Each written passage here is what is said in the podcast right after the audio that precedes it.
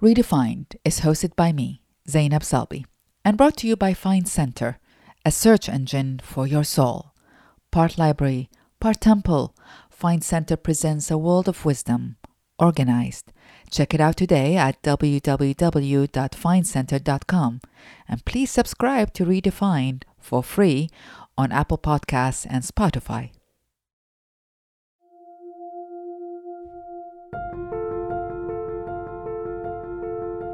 What's most important about life? What is the essence of life? Is it what we do, how much we earn, how many social media followers we have? Or is it, do we live our lives in kindness to ourselves and to others? Do we live our lives in love to ourselves and to others?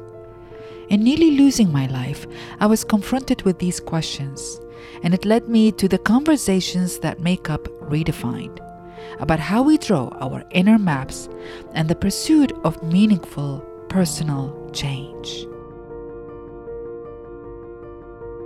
We are back this time for a second part of my conversation with soldier turned anti poaching activist Damien Mander. Last week, Damien told us about his childhood where he was bullied and beaten up every day, and how that informed his time as a sniper in the Australian military and then as a private security contractor in Iraq. He had an appetite for danger and aggression, and even a tattoo on his chest that said, Seek and destroy. The conversation got intensely personal for me since Iraq is my home country. That episode is really about the relationship between healing and difficult truths. These are not recent events, and yet for Damien and I, they still leave us raw and with work to do around the issue of forgiveness, forgiving others, and forgiving oneself.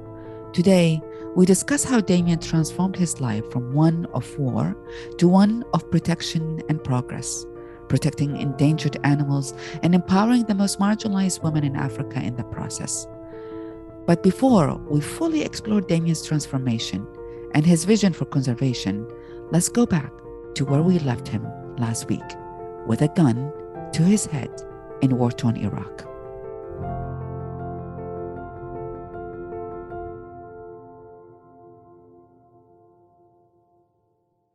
We went through a checkpoint and like our convoy was was blown up going through the checkpoint. It killed a couple of uh, uh, Iraqi security guards uh, or uh, police officers that were at the checkpoint as we're going through.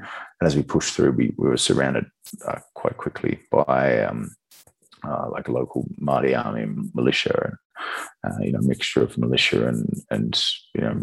Um, you know, rogue police and military officers, and it's like, you know, like yeah, this is I had a Dushka anti-aircraft gun like held to my head, and it's just like, okay, this is it. And it's like shit. Now this is it. Okay, this is how it ends. You know, they're trying to pull guys out of the uh, the turrets of the other vehicles, and it's like okay.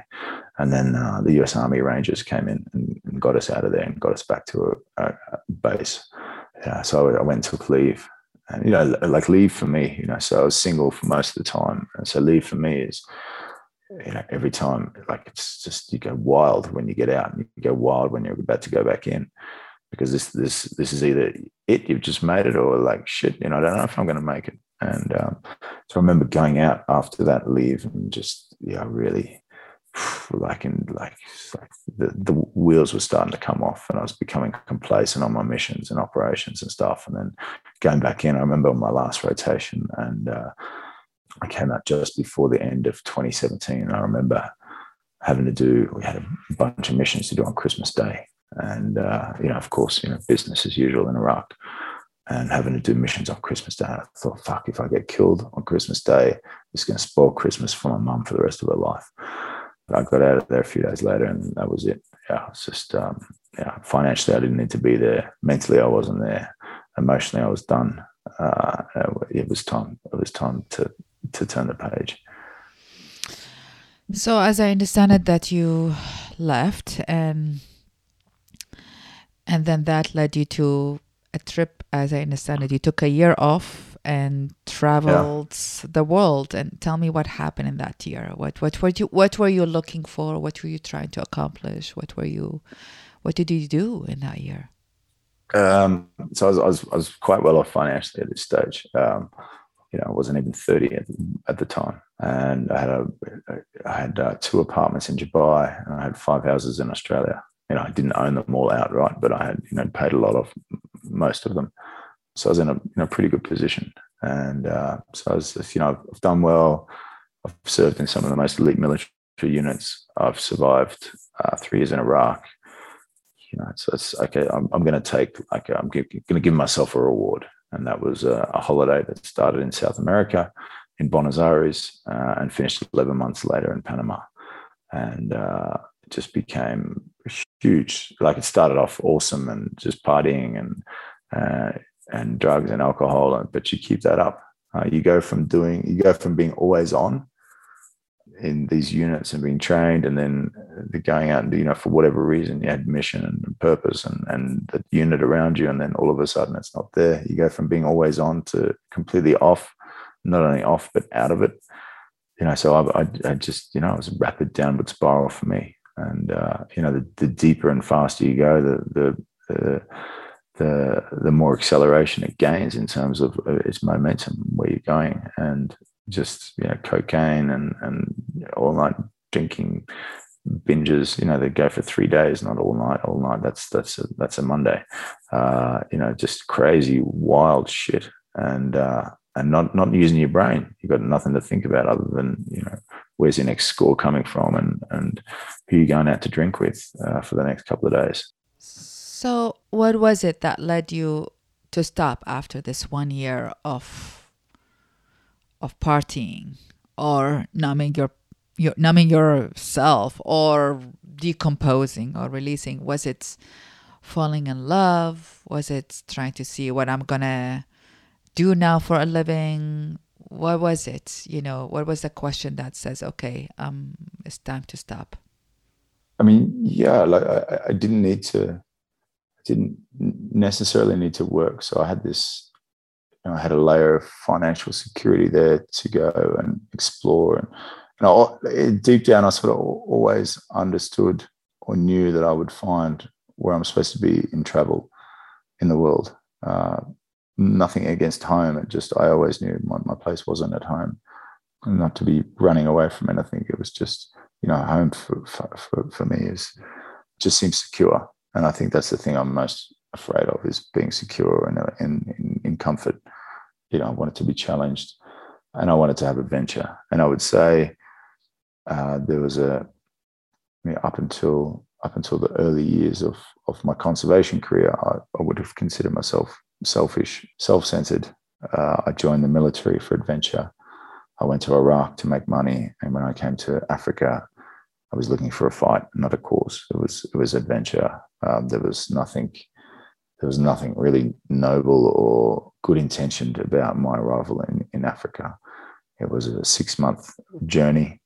Yeah, I mean, after you've done the shit that I'd done at that stage, being in our version of the SEALs, being as a special ops sniper, being in Iraq, being in South America, partying it, partying it up, there's very little you can sort of do to to impress people and uh, I'd heard about anti-poaching years before in some some barroom chat, and it sounded like a cool adventure. So yeah, and that had sort of sat at the back of my mind for a while, and I think it was South America that brought that that option to the surface, maybe as as uh, you know the next adventure, maybe as a, an opening door, maybe it's just a, as a way to get an excuse to get out of South America where I'd already hit rock bottom, and um, I arrived in Africa and just started, you know, working my way around, seeing different operations, different national parks, what was going on, speaking to rangers, and it's okay, and offering my services and getting closed doors everywhere.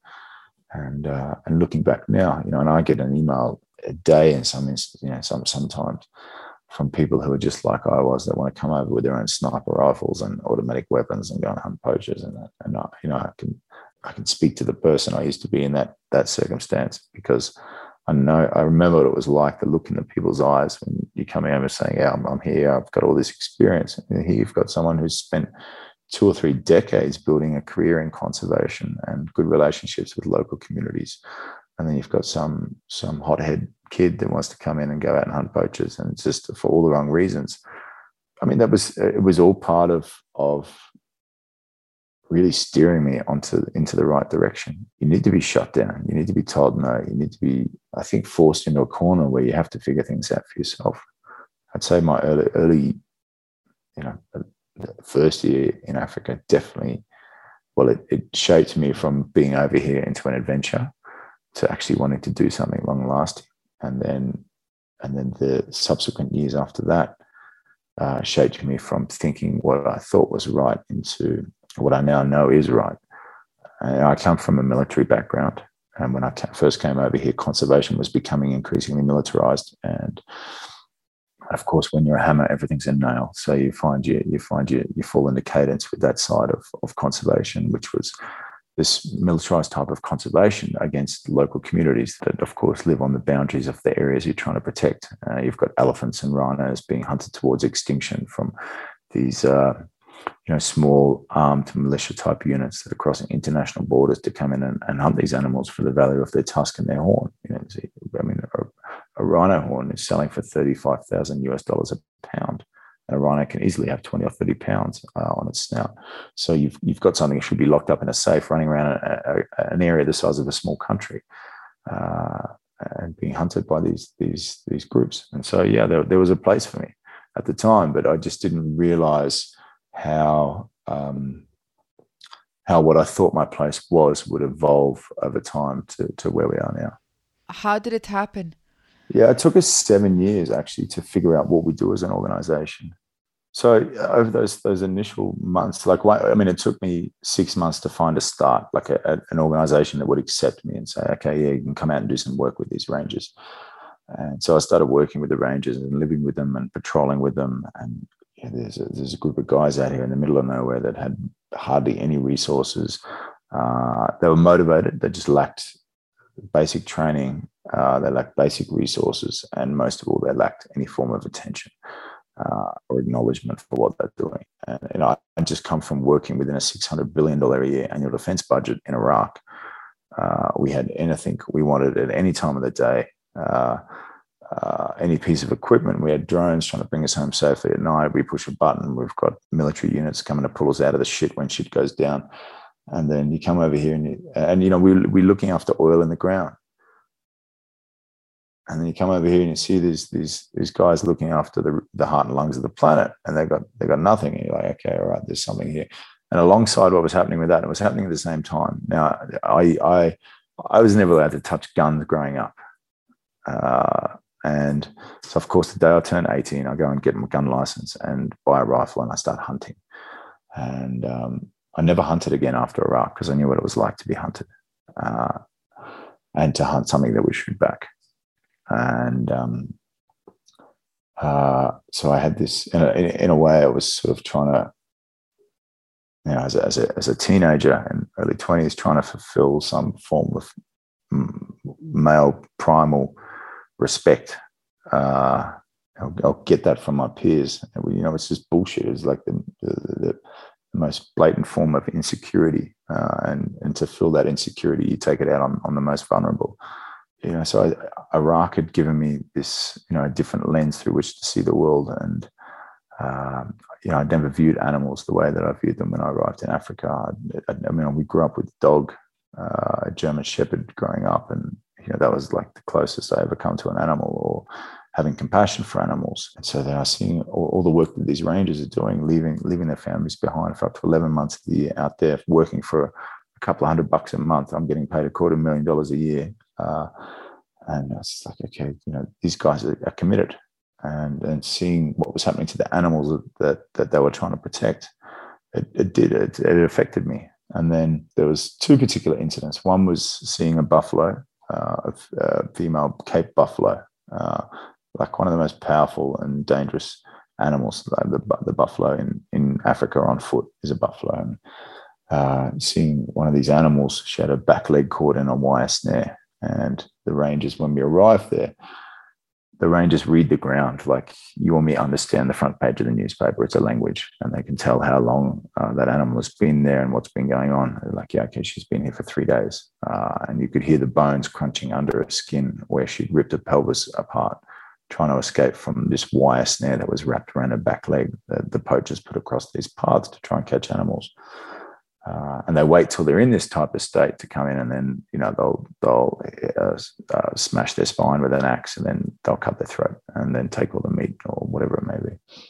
And um, and this animal, this buffalo, had to be euthanized, and uh, when she was euthanized, like this, this fluid started coming out, and she started had started to give birth to a stillborn calf, and um, yeah, that was that was a very distinctive moment in my life.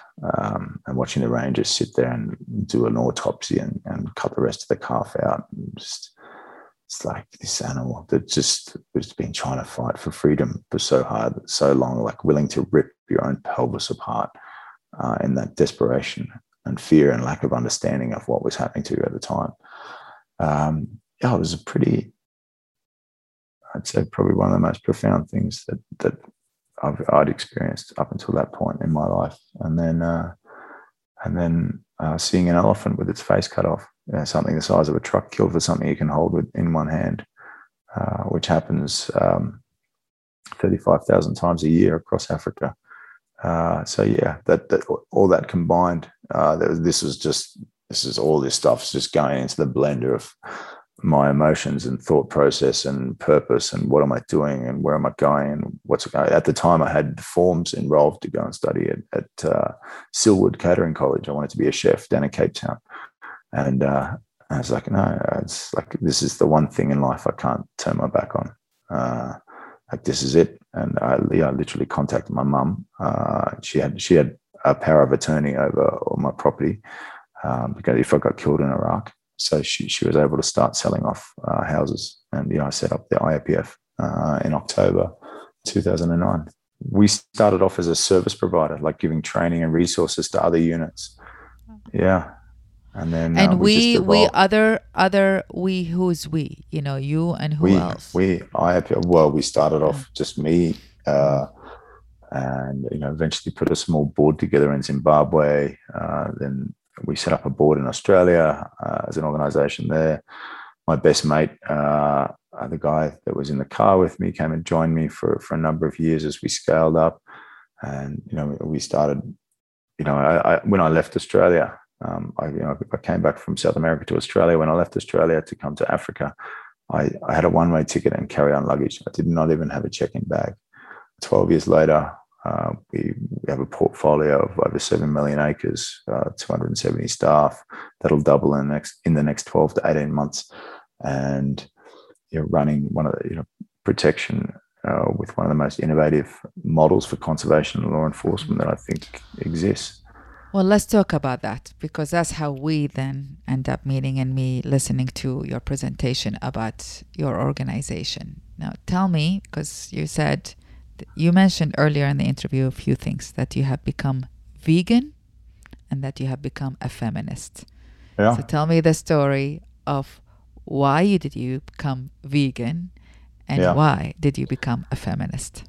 So we, we were walking around uh, protecting one group of animals all day long, uh, having to carry carry arms to do that uh, safely, and coming home and killing another group of animals uh, because we like the taste of them. And to me, it just didn't make sense. Um, although it didn't make sense, um, I still suppressed uh, the truth and just kept pushing it down, pushing it down. I didn't want to acknowledge it, and uh, it's just like it was I was being the master of bullshit really, to be honest. Uh, and then I was asked to do um, a TEDx talk at the Sydney Opera House. I was given six months' notice, so it was going to be, you know, packed full Sydney Opera House uh, to deliver a, a, a full-length TEDx talk there, and I had six months to prepare. And it was in the pre- preparation of that I was asked to talk about my work on anti-poaching, and it was in the preparation of that that I went down the rabbit hole of of uh, animal agriculture and what it's actually doing to the planet. And uh, as a concept, I signed up for conservation because I love nature and I love animals. Also, I, so I kept saying I'm walking around the world, talk, you know, talking on stages, telling people how they need to look after nature and look after animals, and I'm going home and eating a steak, eating a chicken, eating a fish. I was just like, it's just, I'm a hypocrite, and the last thing I want to be in this world is a hypocrite. so when I got, I got, up to do this talk uh, on the stage uh, in front of in front of the opera house, and I spoke about speciesism, about the allocation of different values and rights that we give to different species based on what their meaning to us as individuals are. And for a lot of us, that just means you know uh, how they taste. We can relate to cats and dogs because we have them as pets. Uh, we can relate to some animals because they're cute and cuddly. We can relate to elephants and rhinos because they're sexy and we like to visit them and take photos of them. And a lot of us can relate to pigs and cows and chickens and fish because we're conditioned to eat them. Uh, but the truth is that they each share the same, the exact same capacity to suffer. And the only difference in the capacity to suffer is the difference we allow ourselves to accept in our own mind and conscience. And and that the truth is a, cumulative. And there was I was exposed to enough truth over a long enough period to eventually acknowledge that I did not want to be the person that I was anymore. And you know, I'd say that is something about me when I make a decision about something. Uh, that's it. And um, yeah, as they say, when the shutters come up, they never go down again. How? I mean, was it just you deciding I'm just gonna tell the truth. I'm going to be in truth in myself. I'm not going to bullshit myself again. Or was it the help of a therapist, of a beloved, of uh, of an animal? I mean, I'm just curious because sometimes we need help, and sometimes yeah. we just have a moment of epiphany, and we're like, uh, mm. I'm not doing this anymore. Uh, there was definitely mentors, uh, although it was a, a, one-way relationship that was being created. Uh, mentors or, or, movies documentaries that influenced me, uh, watching certain speeches and and one thing leads to another and you're just doing more and more and half of it you're like yeah okay i knew this i knew this i knew this shit i knew this i knew this and i didn't acknowledge it i knew this or i pushed it to the side i knew it but i kept doing what i was doing because i liked the taste of something and uh, and um, yeah i just didn't want to be a part of the system anymore that is uh, responsible for the greatest destruction of nature on this planet and the cause of more death than anything else in history. Uh, that is animal agriculture. Now, tell me about, you know, because that's what I love about your work. That makes your work made a huge difference in my ability and willing and desire and to like be in this healing conversation with you you know it, it wasn't mm. only the acknowledgement which i appreciate nor only the sharing of the story which i really appreciate but it also frankly was your work which is you know not only in the anti-poaching moments uh, units and, and and protecting animals and protecting lands and um, from being pillaged and abused but you also but also there's a fact that uh, i'm going to invest in women tell me the story of how did you come to that yeah. conclusion? Yeah, so we um, we're taking on bigger and bigger projects as an organization. Scaling went from being a service provider, uh, training rangers, to then taking over security portfolios for multiple reserves, and then into some very hostile regions uh, along the um, the biggest project we got uh, back in 2015 was along the border of Kruger National Park and Mozambique. Uh, Kruger's in South Africa and Mozambique, just across the border there. And Kruger is, was at the time home to about a third of the, uh, of the world's uh, remaining rhino population. And we went into Mozambique as the only organization separating a third of the world's rhino and most of the world's rhino poaching syndicates that were trying to target them and we we we came in very heavy-handed uh, with this militarized ground offensive uh, against the local population. This is where the syndicates were operating out from, and, and that's that was our job. Uh, and we had helicopters, canine attack teams, uh, you know, 165 personnel, four different government departments working there, intelligence networks, and drones, military grade hardware and, and I remember in 2017, we'd helped drive a massive downturn in rhino poaching, uh, or rhino poachers coming through that area into Kruger National Park. A lot of them tried to go south and under the park and come through from the western side uh, via South Africa. Um, but we, we played a significant role in driving a downturn in that section of the park uh, where most of the rhino were. we got a lot of kudos for it. We got a lot of, lot of recognition. And, but I remember sitting there saying, this is not right what we're doing is not right. It's not the answer. It's not sustainable. And we were just having a war with the local population. And I remember reading the UN population division uh, projection. It said there's going to be 2 billion people in Africa by 2040. I remember thinking we are not going to win this uh, by having bigger fences and more guns. And uh, it was it was literally uh, a turning point for me. It's like, okay, this is great. It's working. It's stopping animals from being killed, but it's not the answer. Uh, and not having an answer is an answer. It, it it it it pushes you out to try and find something else. Uh, so I remember seeing. I started. I was doing a lot of research and, and sort of you know broadening my perspective. I think in in trying to understand different ways of having interaction with uh, communities. So I remember seeing um, seeing a lot of research linking you know, women's empowerment to be the single most um, greatest force for positive change in Africa. Uh, I mean, that for me was a foreign concept. I'd come from from all male units and and the ultimate boys' club of special operations.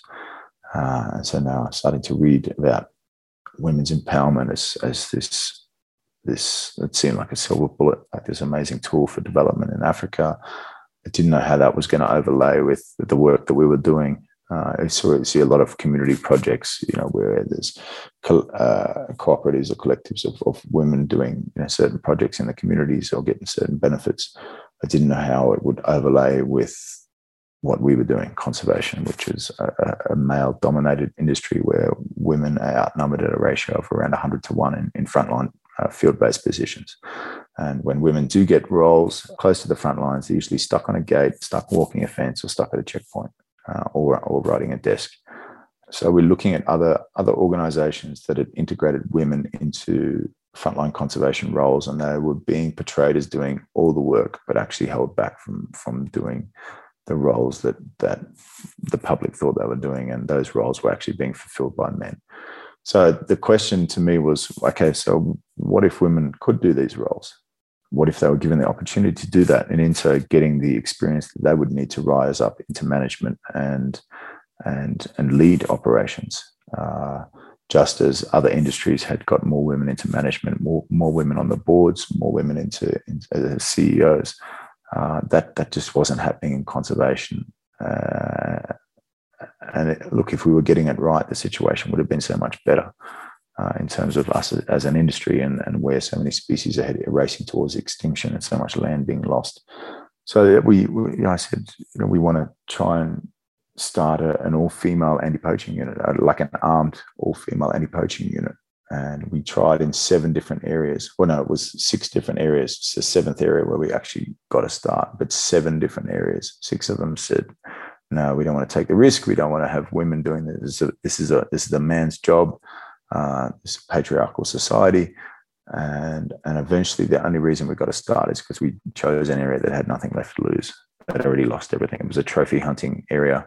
Uh, trophy hunting has had died as an industry. There was no animals left to shoot, and we were able to do um, a short-term deal with the local chief and local government to come in and trial uh, selection for what would go on to become Akashinga, or the Brave Ones, as they call themselves, uh, an, an all female anti poaching unit uh, that's become more than just an anti poaching unit, it's become a model of conservation.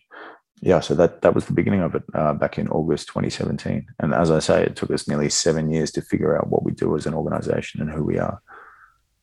Tell me what you learned about that. I mean, I remember some of the stories you shared. You you were like um, the men show you were also training men and this is my memory uh, damien which is the men would come and late or not always on time the women were showing up really on time that you were yeah. choosing women who are marginalized you know who are divorcees yeah. or widows yeah. and you know had no choice that the women were dealing with their identity and their uh, with with the guns or with the weapons in a very different way than the men were dealing with it. And they yeah. were dealing with the anti-poachers and uh, with the poachers in a different way. And so tell me more about that. What you know let's go there.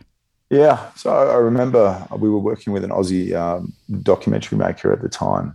And we were there like in the in the the creation stages of the program and when we were speaking to the local communities and so that and I remember the local communities asking okay so who are you looking for and me and him, we looked at each other and we're like, well, okay, well, you know, if this thing is going to go beyond a three day selection, which is what the, the only window they were giving us was a three day selection because they thought this would fail and we would revert back to employing men. So we thought, well, if this goes beyond th- three days, which we think it might, uh, let's give an opportunity to those that need it the most. And that's where the criteria for uh, um, women that were survivors of serious sexual assault, domestic violence, AIDS orphans, single mothers, and abandoned wives, and sex workers. That was the criteria uh, for the initial candidates in a country that, when I first arrived, had the lowest life expectancy in the world for a woman. Uh, so it was less than 40 years of age. So, yeah. And then I remember 87 women coming down for uh, initial interviews. And uh, yeah, still to this day, it's probably the toughest two days of my life listening to those those 87 stories. Now, where these women had come from, uh, how they'd even made it this far in life. Um, yeah, it was. You know, it sort of it made me. It made me. You know, I built at the time. You know, I built a career across three continents in training men for combat frontline deployment.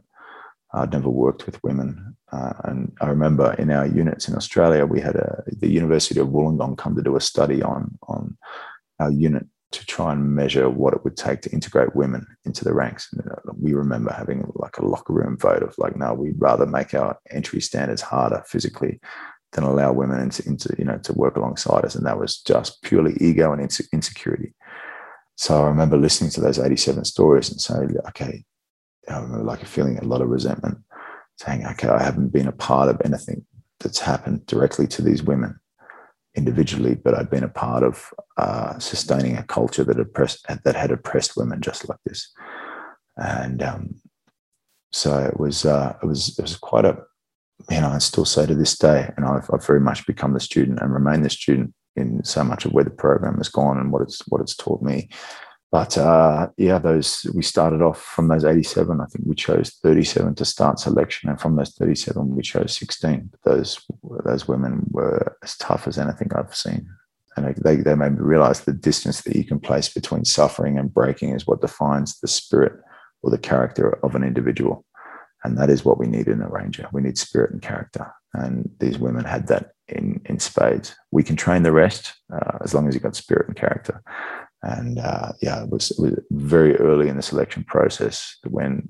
me and the other instructors looked at each other and we're like, okay, okay, this is this is real. Uh, we have to get these women ready for what they're going to face out there. They were going out into an area that had lost 8,000 elephants in the 16 years prior to us arriving. Mm. And what do they teach you? Uh, so the first, I mean, the, the, the, the three things that make this program work that make it smoke to where it is today. scalable. Uh, I mean, such a, a, a growing land portfolio. Uh, the first thing is we haven't seen any any corruption with the women. Uh, and Zimbabwe currently ranks, I think, 160 out of 180 countries on the global corruption index. So if you can go to Zimbabwe and remove corruption from the equation of what you're doing, you're already halfway home to achieving whatever it is you're trying to do. So historically, with with men, we would employ men from hundreds of kilometers away and bring them in. Uh, and we did that uh, to avoid collusion with the communities they may have grown up with. So they were working in an area, protecting that area, and they would go home on their leave. And they wouldn't would try and minimize interaction with the local community because we knew it would lead to corruption. They'd either give out information on where elephants or rhinos were going to be or where they're going to be patrolling, and people will exploit that vulnerability in our in our in our um, our operations. Uh, and with women, as we've scaled, uh, we haven't had to worry about corruption. They're either really bloody good at it, or we just haven't, and we haven't seen it yet, or or they just it's just not happening. Uh, so, because we haven't had to worry about corruption, it means we can employ directly from the communities alongside the area we're trying to protect. Now, the largest line items in our budget is is salaries for rangers. It makes up a, a, massive component of what we pay out each year. So instead of that money now being distributed around the country into uh, uh, uh, communities hundreds of kilometers away from the area we're trying to protect, it's now going directly into the community at household level and in, mostly into the hands of women. I think 62 cents out of every dollar we spend operationally is going back into the community alongside the area we protect, and 80% of that is uh, at household level into the hands of women. So Uh, we've taken the largest line item in conservation and turned it into the most effective community development tool, which is women's empowerment. So we changed, uh, we shifted our entire strategy on conservation. Uh, we put women's empowerment at the center of that strategy. It gives us the greatest traction in community development, and conservation became the byproduct. And we, we flipped the way that we look at conservation from being inside an area looking to protect it to being outside an area looking to motivate protection from the community. We understood that conservation is not a, um, uh, a natural issue, it's a social issue. And when you deal with the social issues first rather than last, uh, you'll have a far greater impact uh, and, and, a far more um, financially economical rate, if that makes sense. You, you can achieve far more with, with far less money. You're not having this uh, this ongoing war that requires drones and planes and military grade hardware and, and, and canine attack teams and bigger fences and more guns and troops on the ground and, and all that. You're actually having something far more um, far more effective in law enforcement than than biceps and bullets. You're having relationships, and that's what these women taught me. Uh, and and in in that lesson, that second lesson there, that the lesson of of relationships versus force and power. Uh, um, women naturally de-escalate tension. In my background is counterinsurgency warfare. We're trained to look for a fight and finish it. Um, women, women tend to want to have a conversation with something before they blow it up, uh, um, and that's that's very that's very useful when you're trying to have a relationship with tens of thousands of people that live directly alongside of the area you're trying to protect and and in all of that and the de-escalation that women bring to law enforcement de-escalation means demilitarization. Uh, we actually cut our operational costs by two-thirds. Uh, so it freed up a massive component of our budget which we were then able to reinvest back into the community into water sanitation healthcare and education uh, to go alongside uh, gender equality and job creation. And and all of this has just become this formula this this evolving formula that we you know see as best practice. Um, and for us is working uh, not only as a sustainable uh, alternative to trophy hunting uh, and the income that generated for local uh, communities, but as a way to motivate communities to see the benefit in conservation uh, at scale. We stopped looking at, at, as being a service provider and training rangers, and we started um, going into long-term contracts with local communities we stopped looking at species, uh, started looking at biodiversity and understanding that when you look at biodiversity as a whole, then all the species are included. And then we stopped looking at parks in, as standalone parks and we started looking at landscapes, the network, the wide open network of, uh, which is a jigsaw puzzle of nature with multiple parks joined together. Uh, and in the case of Zimbabwe, eight parks uh, in our portfolio there across the mid to lower Zambezi and the Zimbabwe region of the Zambezi Valley of Zimbabwe. Uh, one of the largest and most iconic ecosystems uh, on the continent. And, uh, and the work that these women are doing is seems like every dollar that is spent in community development is a dollar or two less we have to spend in law enforcement. And this is a this is this is I mean I consider and say putting as I said earlier putting women into the, the forefront of law enforcement will change the dynamics of society for the better. And we we had a blank canvas to test that on uh, because we went into a broken area that had nothing left. And it's not like you can go into Chicago or or uh, you know Detroit and you say, okay, we're gonna we're gonna change out all the, the, the male police officers working in law enforcement for women and see what happens. Uh, you don't have that luxury. We had that luxury to be able to do that and see what happens and be able to measure the results. And the results have been profound, both in terms of reduction in poaching and increase in wildlife populations, and the money that's being spent in in, in development in local communities. Uh, women seem to use uh, or carry a weapon as a, as a tool, not a toy. It's not an extension of ego. Uh, in the more than 300 arrests that they've made, there's only been shots fired once. They've helped drive a, an almost 90% downturn in elephant poaching across the region. Uh, and at the same time, an almost 400% increase in wildlife populations. So it's working. Uh, we have a majority of the communities that are on side with what we're doing.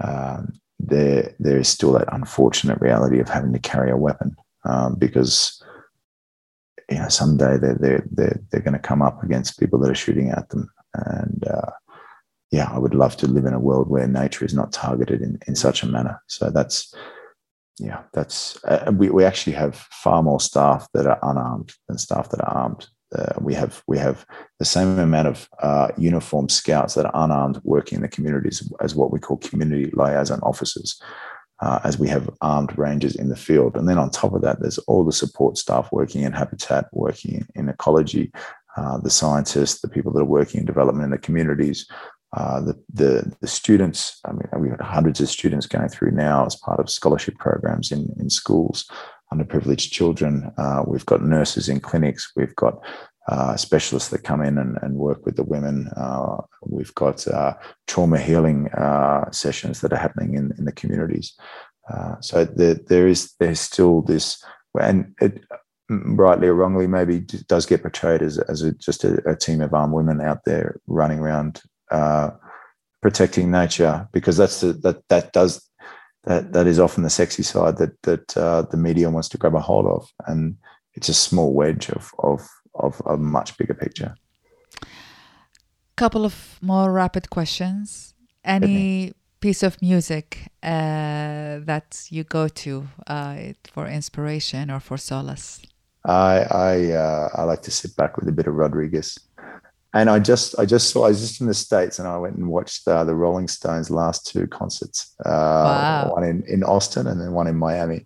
One of our instructors, um, he works with us part time uh, when he's in Africa, but he's uh, he's one of the head uh, security guys for the Rolling Stones. So I got to I got to go there and take a couple of donors uh, to each concert. It was it was epic. It was awesome. Fantastic. Books that you that you read and that really helped transform you in different ways? I think uh, I read a lot of Wilbur Smith growing up, which I think uh, planted a seed for Africa. Uh, Papillon is is probably probably my favorite book. It's just a story of sh- struggle and survival, and and I think in in a way that's that's uh, that's been the consistent thing about my life is just just never giving up. And I've never been exceptionally good at anything or better than anyone else. It's just I've just never given up just been either stubborn or stupid. What has love from family and friends taught you? What is love for you? Uh, love is a door to a new universe that I didn't know existed until uh, until it did. And um, when you do, when you do, you realize it's bigger than anything else before. Mm. Have you? What does forgiveness means for you? Uh, being humble, uh, being willing to forgive and forget uh, and uh, yeah sit and, and look at each other as an equal. What is truth? Truth is is exposing yourself. Yeah it's being vulnerable uh, it's acknowledging uh, yeah truth is you know you can you can bullshit anyone you can't bullshit yourself. Being honest to yourself first. And what does the divine mean for you? What is God? Whether it's God or whether it's the divine or whatever it is. What is that for you? Mm. I believe there's something bigger than than than us. I don't know what it is. Uh, uh, I had to research recently on the odds of us being who we are, uh, and the odds of you being you and me being me scientifically are 400 trillion to one. I don't believe in anything before this life. I've had never been proven of, uh, proved of, of, anything after this life. So this is it. This is the one shot we've got to do as much as we can. We've got a handful of decades to evolve, to cut away the bits that don't work. We've got a handful of decades to do what nature's spent billions of years doing, to evolve to become the, the best that we can be. You know, if there is something after after this, you know, I'll take it as a, as a pleasant surprise. But I don't I don't believe that this there, there is. I believe this is it we hit the jackpot just by being us. Fucking.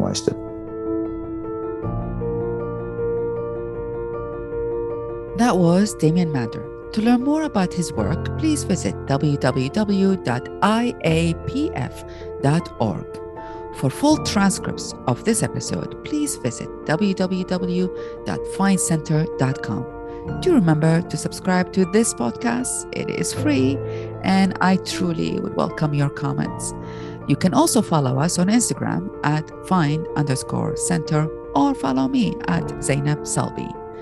Redefined is produced by me, Zainab Salbi, along with Rob Carso, Casey Khan, and Howie Khan at Freetime Media. Our music is by John Palmer.